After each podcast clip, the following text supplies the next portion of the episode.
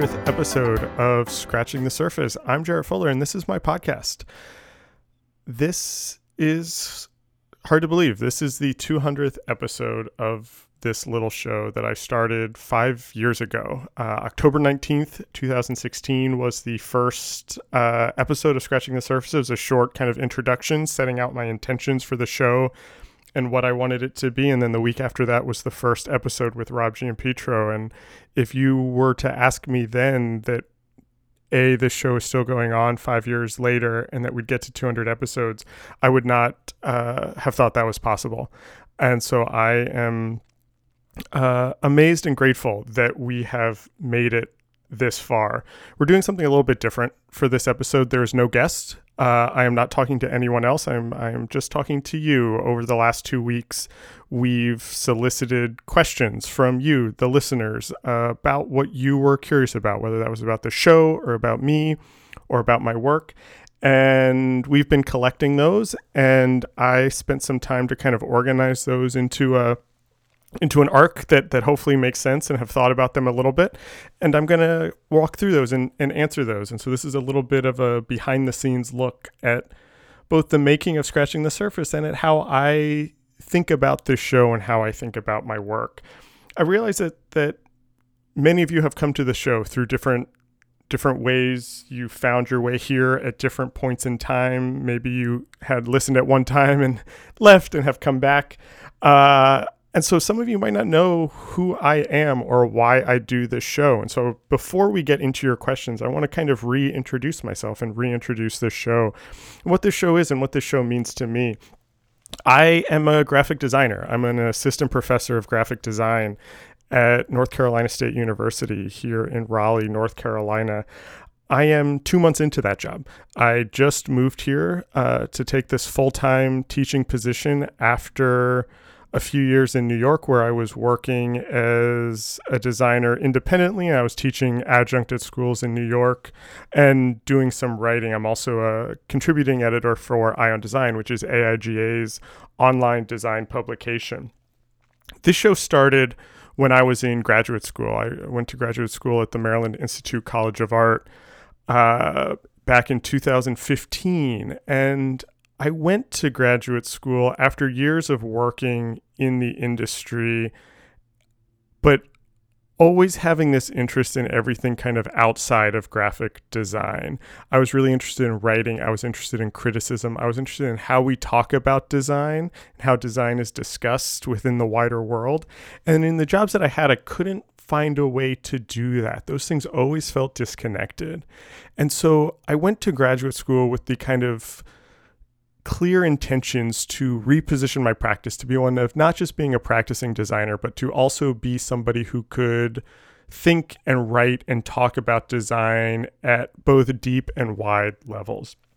So, a lot of the work that I was doing while I was at MICA was this sort of kind of meta analysis on my own practice, on what graphic design was, on the type of work that I wanted to do.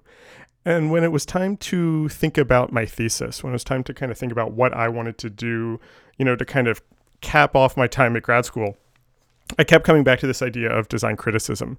What does it mean to be a design critic today? And so I started interviewing designers and writers who I thought were writing and talking about design at an interesting level. And my kind of idea was that maybe this would go into a book or, or something like that.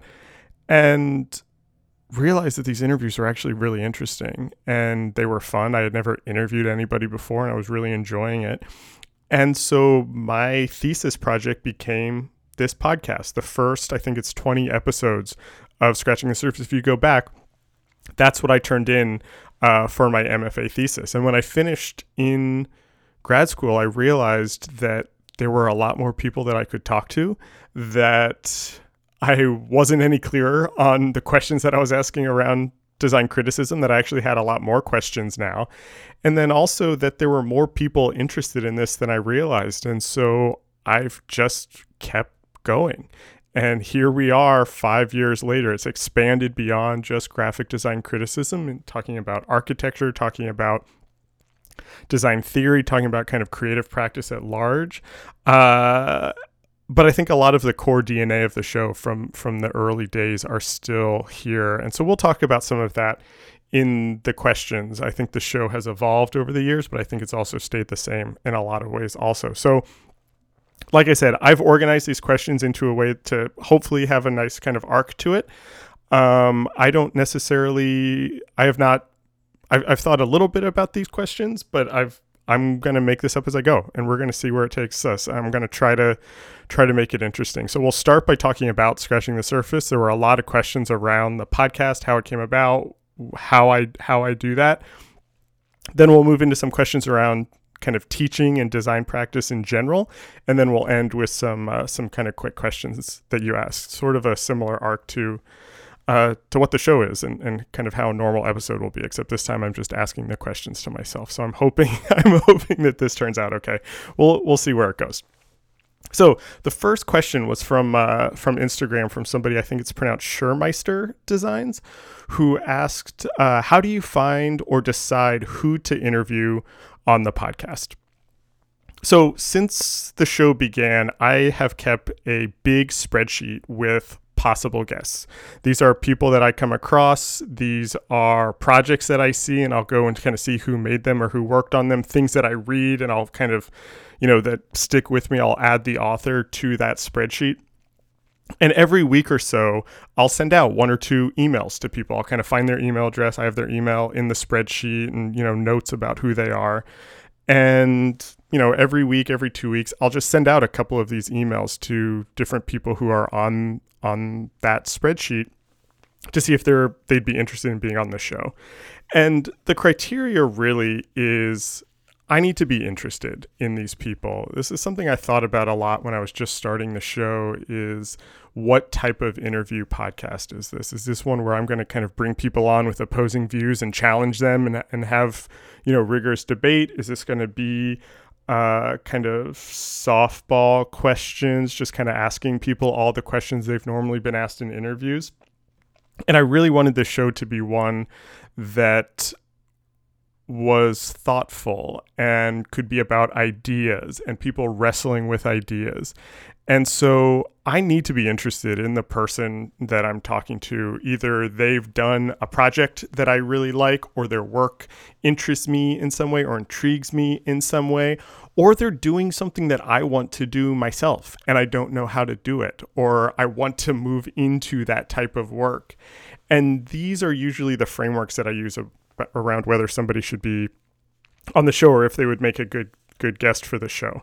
Uh, I will not have somebody on the show just because you know their publicist sent me their latest book or because they're somebody who's kind of a you know hot name in in design right now unless there's some kind of way that I can find myself into their work uh, in some way and so it's a it's a I, I approach each interview as a fan in a lot of ways, a fan of their work, a fan of how the person thinks.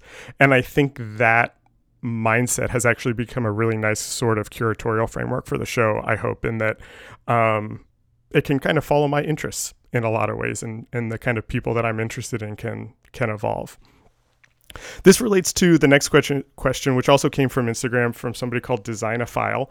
They asked a, a really great question, actually. They said if there was a designer, design writer, curator, theorist, or educator that you could bring back from the dead to interview, who would you have wanted on the show and what would you ask them? What would you challenge them on? What would you like to know more about? This is such a great question. Uh, I'm actually surprised I've never been asked this question before. I've given you know talks at schools and things like that about the podcast, and nobody's ever asked me this question. Uh, and so I'm afraid that I'm going to have really boring answers. Uh, they're going to be people, you know, probably a lot of the people that you would expect. Um, it's people who are like the people that I've had on the show, people who are kind of like me. The immediate names that come to mind are uh, I think Buckminster Fuller would probably be a really hard person to interview, um, but I would love to talk to him. As far as I know, we are not related. Uh, I, have done some research on this, and I, I, can't find a connection there. But I think he would be really interesting. People like uh, William Morris, I think, would be fascinating to have on the show, especially how he moved between different different mediums and different types of design Josef Albers is somebody I've always been fascinated by. His connections to the Bauhaus, Black Mountain College, and Yale feels like something that can be explored more. I'd love to talk to him about that. Uh, Willem Sandberg, uh, kind of his move from graphic design to museum direction, I think would be really interesting. I realize those are all dead white guys. Um, I would be, you know, all the mid century people, I've always felt a connection to Charles and Ray Eames. I think both of them would be fascinating. Florence Knoll, I think would be would be a really fun person to talk to, especially how she kind of you know, studied design and, you know, was at Cranbrook and then with her husband kind of built this massive furniture company would be interesting. George Nelson has always been a hero of mine, especially the his work across writing and design. Uh, so I think he would be great. And then somebody who's maybe a little bit lesser known is Sybil Moholy-Nagy, who was Laszlo Moholy-Nagy of the Bauhaus, his second wife. She ended up becoming a really prolific architecture writer. She was one of the first one of the first, if not the first, uh, women architecture professors at Pratt, where I used to teach.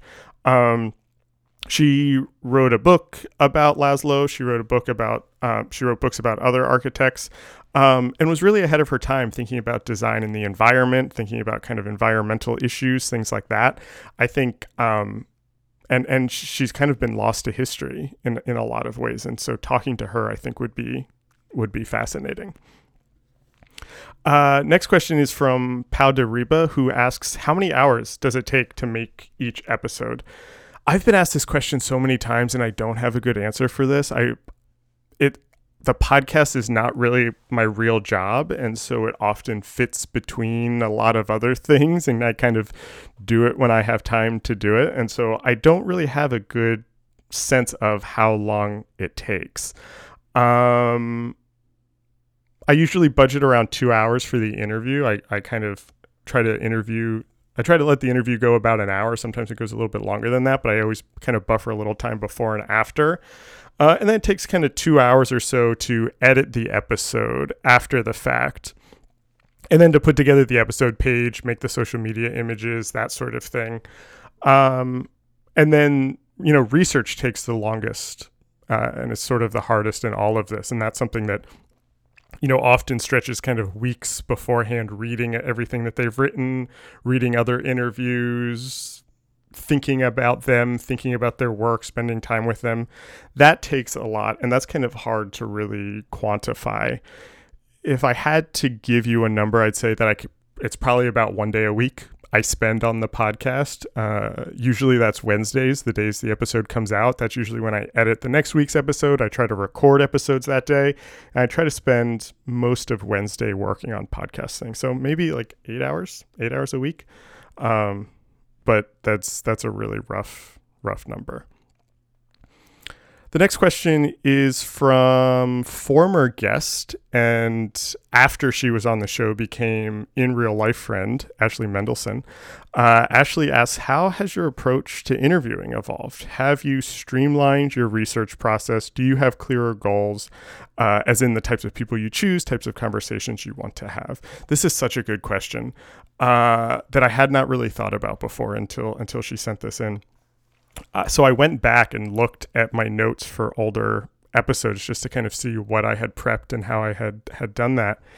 And I've gotten much more casual, to be honest, in both my prep for the interviews and then in the interviews themselves. And I think this is the result of sort of having more confidence in being an interviewer, in knowing that I will know how to follow up with a question in the early days, I would write out every question that I wanted to ask, and I, and I would write out very specific questions, and I would kind of want to do them in the order that I want to do them. So if somebody, if I asked a question and somebody answered it in a way that I didn't expect, I, I would get kind of thrown off a little bit. And that doesn't happen as much anymore. I don't write out specific questions anymore. Uh, when I'm interviewing a guest, I have a text file on my screen with just a bunch of notes and topics and ideas, quotes from things they've written, uh, things that I heard them say, things that I'm just kind of interested in about them. Sometimes these are framed as questions, sometimes it's just statements about their work. And I use that to guide the conversation. And then I kind of make up the questions as I go on. And, and I think this has allowed me to really follow the threads of the conversation to kind of let it go where it wants to go, which has honestly made for more interesting interviews. They've gone in unexpected places. People have talked about things that I never would have asked about uh, if I had kind of kept to my script. And so that kind of looseness has actually made for much tighter conversations because I can kind of be present in the interview and try to respond to what they are talking about so the conversation can kind of build at its own its own pace and at its own sort of um, I don't know the word you know let the conversation go where it wants to go I guess. And so that looseness has been really really nice. Uh, Stephen Rosker, who, for those of you who don't know, actually uh, handles all the social media for me for the podcast. He makes the kind of quote images, does all the Instagram stories, promotes the episodes on social. He was, if you've you know tweeted about or or you know sent a DM to the show, he's the one who responds to those. He's been a huge help uh, over the last year, kind of really helping that. So that's something that I don't have to do. But he asked a couple of uh, good questions. He asked, What was it exactly that kept you going past 50, 100, and then 150 to 200 episodes? What are you still trying to find or figure out? And there were kind of multiple versions of this question that came in, which I'm not sure how I feel. If people are like, Why are you still doing this? Um, uh, but honestly, I, f- I do this because I need these conversations. There are been multiple times over the years that I've kind of thought maybe the podcast is winding down and then I'll have a conversation with somebody on the show that just completely energizes me and reinvigorates me and my own practice. And in many ways, I see the show as kind of the core of a lot of my other work. It's through these conversations that I can, you know, kind of articulate my own work and figure out what I'm trying to do and work through the issues, you know, that I'm kind of trying to do uh, at any given time. I think if you listen back to every episode of the show and just listen to my questions and the kind of comments I make, you can actually see a really nice trajectory of my own interests and concerns in my work. And so it began with criticism and then moved into kind of writing generally. There was a big stretch of episodes all around teaching, which was when I started teaching, when I got interested in curating and curation. I talked to a bunch of curators right now. Uh, you're probably hearing a lot of questions around administration and how that relates to creative practice. And so this show is a way for me to kind of figure those things out for myself. And that way it's a, a very selfish endeavor. Um, but that's what keeps it going is, is it's a really nice excuse for me to talk to people who are much smarter than myself about how they do their work so I can kind of better understand uh, how I do my work. Here's another question from Ashley. She says, What big trends and insights have emerged from your conversations? And do you think that's more of a result of you approaching people with similar worldviews, or do you think it's representative of larger trends from the design world? I definitely think any trends or insights that have emerged from the show definitely come from me choosing very particular types of guests. Um, you know, like I said earlier, they're people that I'm kind of predisposed to be interested in. It's usually people who are working across disciplines, sort of kind of polymathic practices, who are, you know, kind of thinking deeply about their work or about the profession in general.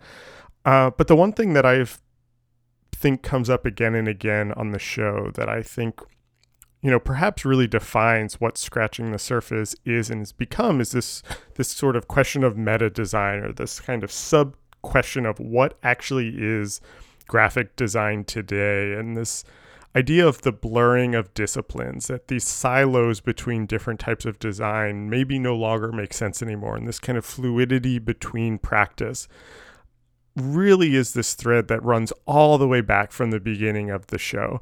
And that's the type of work that I want to do. And so that's the type of people that I'm usually talking to. But I think there's something to this. I think there's th- these sort of definitions of different types of design maybe aren't working anymore for a lot of people. And so maybe we need new terms or new definitions. Something I tell my students all the time is that I think every generation needs to redefine graphic design for that generation. And maybe this generation is looking for something blurrier and less less kind of defined. Uh, and I think that that's really what this show is about, is about kind of blurring those boundaries and thinking about interdisciplinarity. This leads into uh, a question that came on Twitter from Young AIGA, longtime supporter of the show. Uh, he writes Design has always been a pretty vast and fragmented field architecture, interior, industrial, graphic, etc. But with the rise of tech, it feels like what was formerly, quote, graphic design has been further shattered into smaller pieces, specifically with what is now graphic design and the many facets that includes. Does a degree in, quote, graphic design make sense anymore? Is it too broad now? How does a single program serve both those who want to make rigorous typography based publications and those looking to build apps? What is graphic design now? That is the question, right? I need to be careful. I need to be careful what I say here, uh, you know, as a new faculty member in a graphic design program, talking about whether it makes sense to get a degree in graphic design. Um, but I will, I will s- talk about this question around what is graphic design. Um, when I had Mr. Keedy on the show, he said something that I've thought about a lot. He said the graphic design is a 20th century profession that does not exist anymore. It's you know it's sort of um, uh, you know early kind of 1900s and then has has morphed into something new. And then when I interviewed Michael Rock for a piece that I wrote for Eye on Design about design criticism, he said that he thinks graphic design is something that started you know in the 1920s and died in 2008. And it died in 2008 when the iPhone came out, when the App Store specifically came out, because that put the tools of the designer in everyone's pocket. And I've come around to this thinking. I think that the definitions that we use or the definitions that we kind of think of when we say graphic design are really 20th century ideas. So, uh, what is graphic design now when everybody is a graphic designer? And I truly believe that everybody is a graphic designer. If you are making an Instagram story and you're putting stickers and text, you are working with text and image. If you are, you know, a small business owner making a sign to put in your you know the front of your store to say that people have to wear masks when they come in that that is also graphic design and I don't see this as a bad thing. I see this as a good thing. I see this as graphic design. I've talked about this before. Graphic design not as colonizing, as taking over all the others, but as democratizing, as making these tools available to more people. And so if everything is graphic design, what does it mean to actually be a graphic designer or to teach graphic design? And the definition that I've used lately for graphic design is that graphic design is about forming ideas and giving ideas form.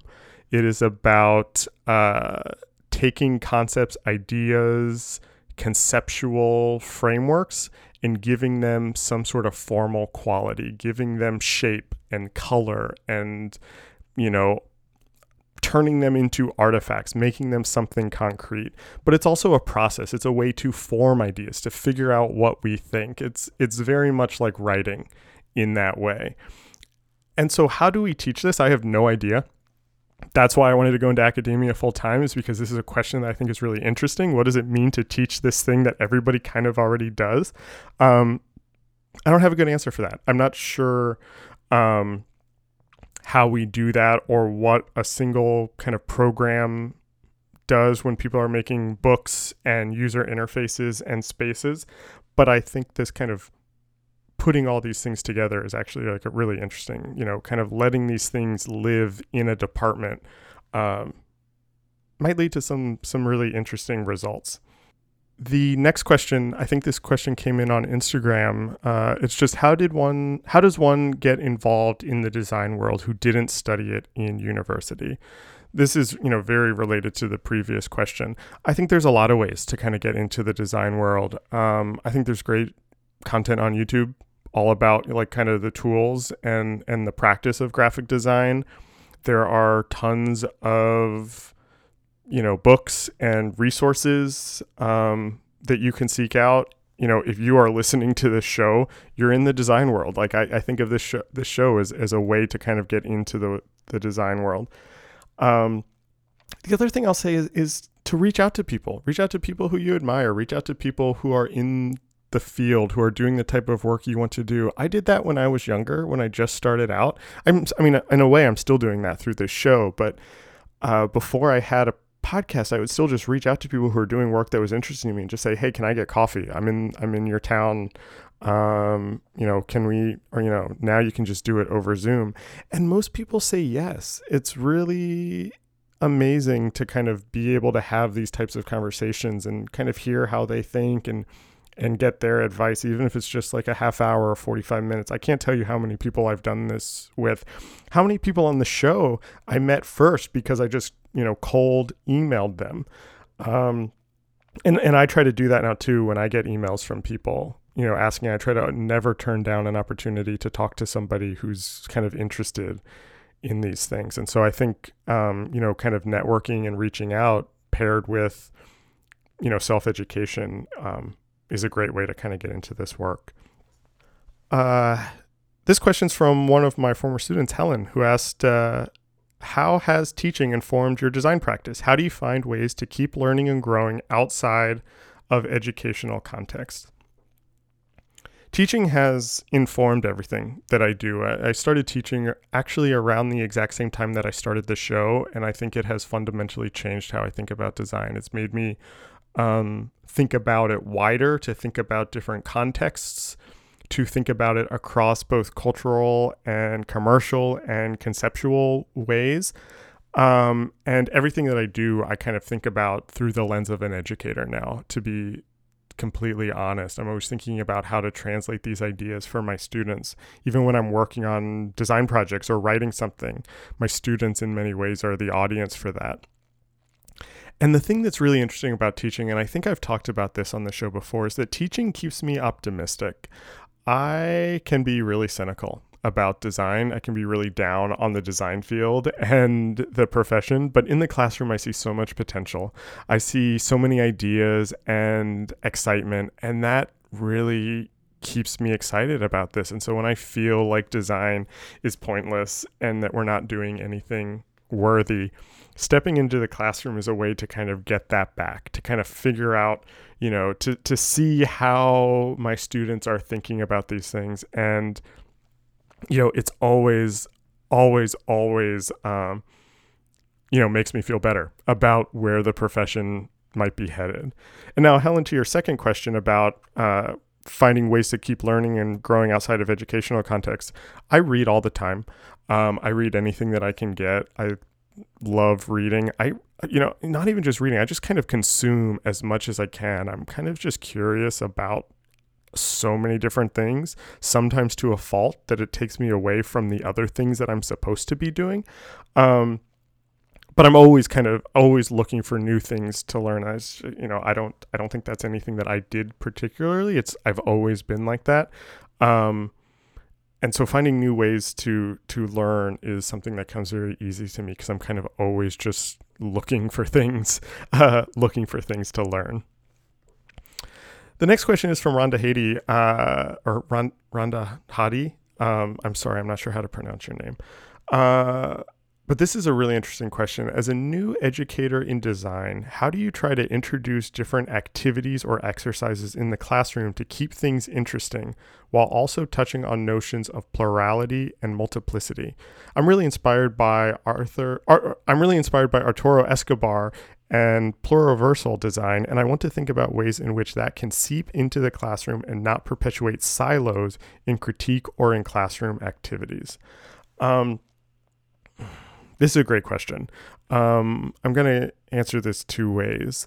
Uh, one is I've really tried to introduce a range of projects in the classroom with different goals and outcomes and also different processes. And so some of those projects are market driven and you know you're meant to make a product as if it were real. Some of them are more conceptual and, and might not make sense outside of the classroom assignment. Some of them are very specific where there's a specific deliverable that I want uh, students to come up with. And then some of them are wide open where it's just a prompt or an idea and they have to kind of work through them. And and this kind of comes out of this idea of treating the classroom as a laboratory. I found that often we default to sort of a modern design, experimental design paradox where, you know, even those of us who know that sort of Swiss modernism is not the epitome of good graphic design, we still kind of default to that language. And anything that is not that we call experimental. And I don't think that paradox works anymore. All work is experimental, um, you know, if it is new. And so I try to show a wide range of projects and not put a, any type of hierarchy on them when I'm kind of showing students work, not saying like this is design and then this is experimental design or this is a grid and this doesn't use a grid and kind of saying that one is better and then the other one is, is an alternative. And it's all, I kind of present it as all the same. And I try to show work that isn't even from design, art, architecture, fashion, film, you know, kind of showing how ideas and that we're talking about in class manifest themselves in different ways and not putting a hierarchy to it. Um, I don't know if that specifically answers your question, but I think, you know, especially when I'm thinking about plurality and multiplicity, I also think about questions of decolonization, thinking about kind of getting rid of the hierarchies that we often have when we talk about this work. The last thing I'll say about this question specifically is, especially when thinking about Escobar and pluriversal design, something I've been thinking about a lot is the limits of user centered design and what we're losing by always privileging the user. And I'm th- specifically thinking about this in a sort of sustainability uh, environmental context. And I'm wondering if there's a next phase. I'm just starting to think about this, but is there like an ecology centered design that's actually taking this kind of whole range approach uh, in our design solutions, which I think is another way to begin to think about this. And I'm just starting to kind of work through these ideas now. So I don't know if those are going to go anywhere. Here's another really interesting question from uh, Young AIGA. Uh, he, he sent a, a, long question, kind of summarizing an old Michael Bierut essay on portfolio schools versus concept schools and some thoughts on sort of the experimental nature of a lot of schools and how that sort of relates to or doesn't relate to actually being in the profession. Um, he sums up his question saying basically just I want to know how you think schools can better prepare students, or is the role of school just for exploration? And I answer that with another question, which is Do these have to be opposed? I this is something that I think about a lot, and I especially thought about this back when I was applying for full time positions. And I something that came up in some interviews of some schools where I was interviewing, presenting my work, kind of talking about about the work that I had done and kind of how I think about the classroom. And I got a lot of questions around like, great, you're doing interesting work, you're thinking about design it this interesting way, but students just want to get a job. So how does how does this kind of connect to that? And I don't see these as as opposite. I think this sort of experimental nature, this conceptual nature of a lot of programs is a way to prepare for jobs. I think we need to move away from kind of thinking about school as giving you a set of skills that are then marketable to get a job and more so preparing students to think in deep ways so they can work across, you know, different types of different types of jobs, different types of roles, different types of professions. Uh, this idea that design school is teaching you all the sort of technical skills so you have a good portfolio. I don't think that works anymore. When i was in school i took three classes in flash. I've never used flash in my life. When i started teaching uh, six years ago now, five years ago, Figma did not exist. Um, this, all the tools, all the technology is changing so fast that that's not what we should be focusing on. I think what we could be focusing on is teaching students how to learn, teaching students students how to adapt to new technologies, and also giving students the tools to think about what graphic design should be. I think if we are just kind of teaching the tools, just teaching them to get jobs, that's going to perpetuate this kind of siloing of the design profession that I'm pushing back against. And I think a lot of people are also pushing back against. I talk about this a little bit in my an essay that I wrote for Eye on Design on multidisciplinary design. And I think by teaching this conceptual thinking, teaching uh, kind of process and and teaching how to think gives students agency to move across the profession in different ways. And I think that um, is a really valuable skill in getting a job. I would love to see design schools start to kind of get out in front of industry instead of always responding to industry. Industry says we need uh, motion designers, we need user experience designers, and then design schools just kind of then build that into curriculum. I would love to see academia, those of us in the profession, think what do we think the next generation of designer needs to know? What do we think it means to be a designer in 50 years? And let's do that. And then educate the industry on that this is what design is today. That might be a pipe dream. I don't know if that's possible, but I, I think this idea of kind of the conceptual versus practical, I, I would love to just see that collapse into into one thing that connects uh, to to another question from Young AIGA, who asks what I'm most looking forward to about my new role at NC State. And so, I've been here uh, two months uh, after teaching adjunct for five years, and I'm really excited to put down roots in one school.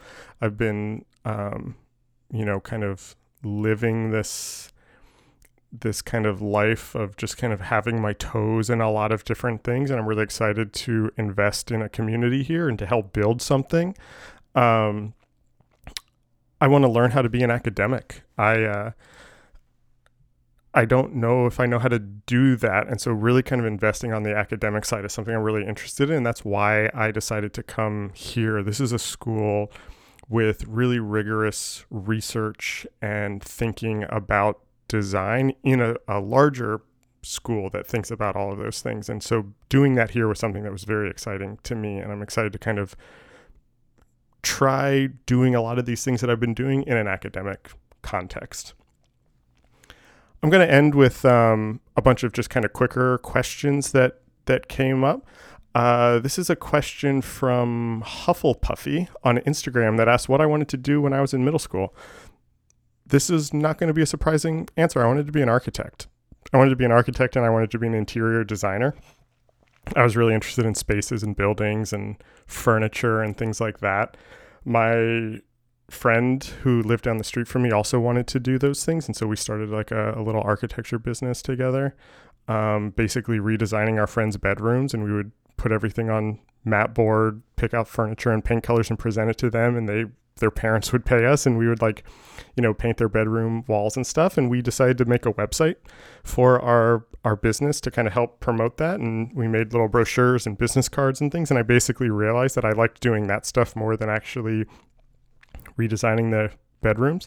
I liked making the logo for our business. I liked making the website for our business and that's kind of how I moved into into graphic design, which then came when I was, I guess, probably 14 when I kind of realized that. And, and being a graphic designer is kind of what I've wanted to do ever since then. Here's a question from Joy Sue, who was also a former student of mine. She said, What's an important lesson or advice that has kept you moving forward both in life and your career? I'm going to answer this question in two ways. I'm going to kind of talk about two personal pieces of advice uh, that was very helpful for me personally, and then one that's maybe a little bit more, um, I don't know, more applicable to more people.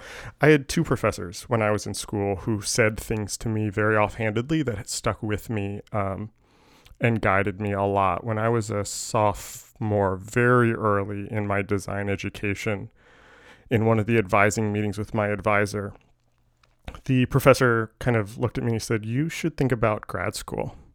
Um, you have the mind for that, the way you're kind of approaching these projects. I think that's something that you would do really well in. I had no idea what grad school was. I didn't come from a family that, you know, kind of valued that or talked about that. I was only two years into my own undergraduate education. That's not something I had ever thought of, and that always stuck with me. I didn't really know what he meant then, either about what grad school was or even why he thought I would be good for it. And it was only later that all of that kind of fit together, and I think he was right. And that kind of encouragement and uh, planting that seed, um, you know, I think definitely helped me move forward. And then a couple years later, I had another professor who just kind of offhandedly in class said, "You know, you're going to teach, right? Like, like that's just what you're going to do. You're a teacher." Uh, and again, I, that's not something that I had really thought of or considered myself. Um, and it was only until later that I kind of realized uh, that she was right, and and that you know teaching is actually the thing in design that I liked the most. More broadly, there's a famous Ira Glass quote about taste and how like when you do something you have this taste and it doesn't match your skills, and that's gone viral and people always tweet that. Um, but there's another Ira Glass quote that I think about all the time. I actually mentioned this on the 50th episode, talking about he was he was reflecting on the anniversary of This American Life, and they asked him why has This American Life gone on for so long, and he said to have a long sustainable creative life you have to keep making your craft harder for yourself and I think that's right. And I think about that all the time. And I look at my own career and I see that that's what I was doing. I was always looking for new challenges, not trying to like, you know, be too comfortable in one space, kind of always overcomplicating things again, sometimes to a fault. But that's that is like 100% what has kept me going here. Um, I have no idea what I'm doing. And I know that if I keep kind of asking these questions, whether that's in the classroom, whether that's on the podcast, whether that's in design work or writing, uh, this idea of always kind of adding new challenges, making things harder, has, um, you know, always, always, always been the thing that has has kind of kept me going. Uh, Doug Thomas, another former guest and uh, and a friend of mine, asks what non-design book has most surprised you in its utility in design practice or classes. This is a great question. I read all the time and I love reading about design. I love reading design books, but I also really, really love reading books that have nothing to do with design. Uh, I think I've said this on the podcast before. I'm a, a big lover of fiction. Um, but some books that immediately come to mind are a book called Let's Talk About Love by Carl Wilson. This is a book about Celine Dion. This is a 33 and a third book, which is that uh, book series on music. And this is such an amazing meditation on criticism, on taste, on art, on what makes good art, on why we like certain things and don't like other things. This is such a great way to kind of think about how we value design, how we talk about design. I have used this as a model in my design writing classes. Um, it's a great book. It's a quick read. I recommend it to everybody. Another one is a, a Visit from the Goon Squad by Jennifer Egan. This is a novel that really got me thinking about structure and form. This is a book that's really a, a, book that is designed. There's an entire chapter that's written as a PowerPoint slide deck. And I think this is one of those great examples of the relationship between design and writing. And so I this is another book that I've assigned to students to to kind of read and analyze um, and have read multiple times over the years. And then another one that's recent is a, a new book called Craft in the Real World by uh, a guy named Matthews Salesses, I think is how you say his name. And this is a book about MFA writing programs and specifically about how we talk about craft in writing programs and how we talk about workshop in writing programs. Workshop is sort of the MFA writing version of critique.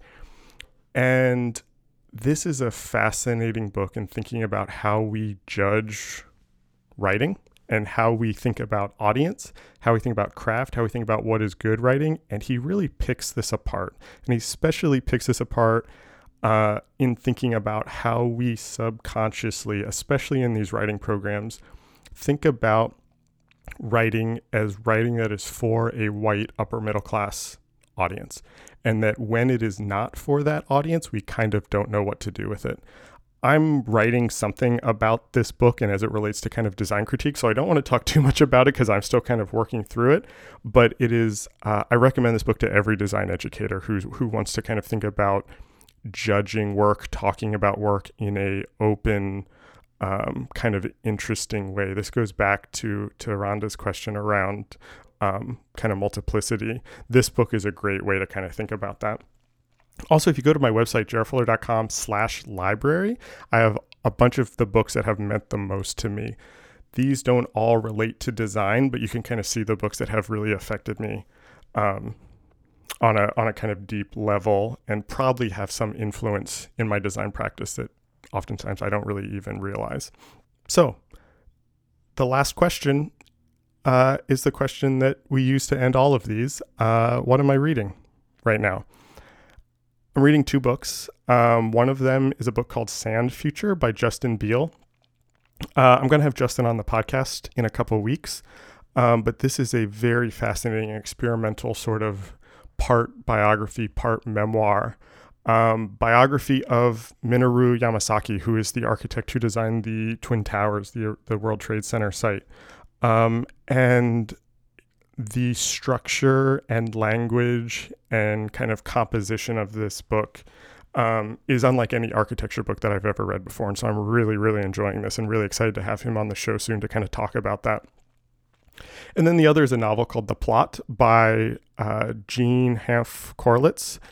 This is uh, a great uh, kind of fiction book about a writer who stole a plot uh, from somebody else and uh, many things ensue and i can't put either of these two books down and all i want to do is read these. And so those are the two books that i'm reading right now. So uh, this turned out better than i thought it was. Um, I, I once we got going, I felt like uh, there there was a good rhythm to this. Thank you all who submitted questions. You really got me thinking about things that I hadn't thought about before, and it was fun to use this to reflect on the podcast and what the podcast uh, really has become. And I want to thank all of you for listening. Um, when I'm asked what keeps the show going in many ways, it's you. Um, you keep coming back. You keep asking me questions. You keep kind of, um, you know, encouraging me and starting new dialogues. I couldn't do it without you. I, I say it all the time, but it's true. This show continues to exist because you continue to listen to it. And so, um, thank you for the last five years and for these 200 episodes. It truly, truly, truly means so much to me. I feel so lucky that I get to do this and that I get to talk to these people. And I hope that I can continue to do these things in some form uh, in the future, whether that's on the podcast or in some other form as well. So, thank you for listening and thank you for supporting me over the last five years. It truly means the world to me. Hopefully, we can do this again. This was this was really fun. Thank you for listening, and I'll see you next week for episode 201.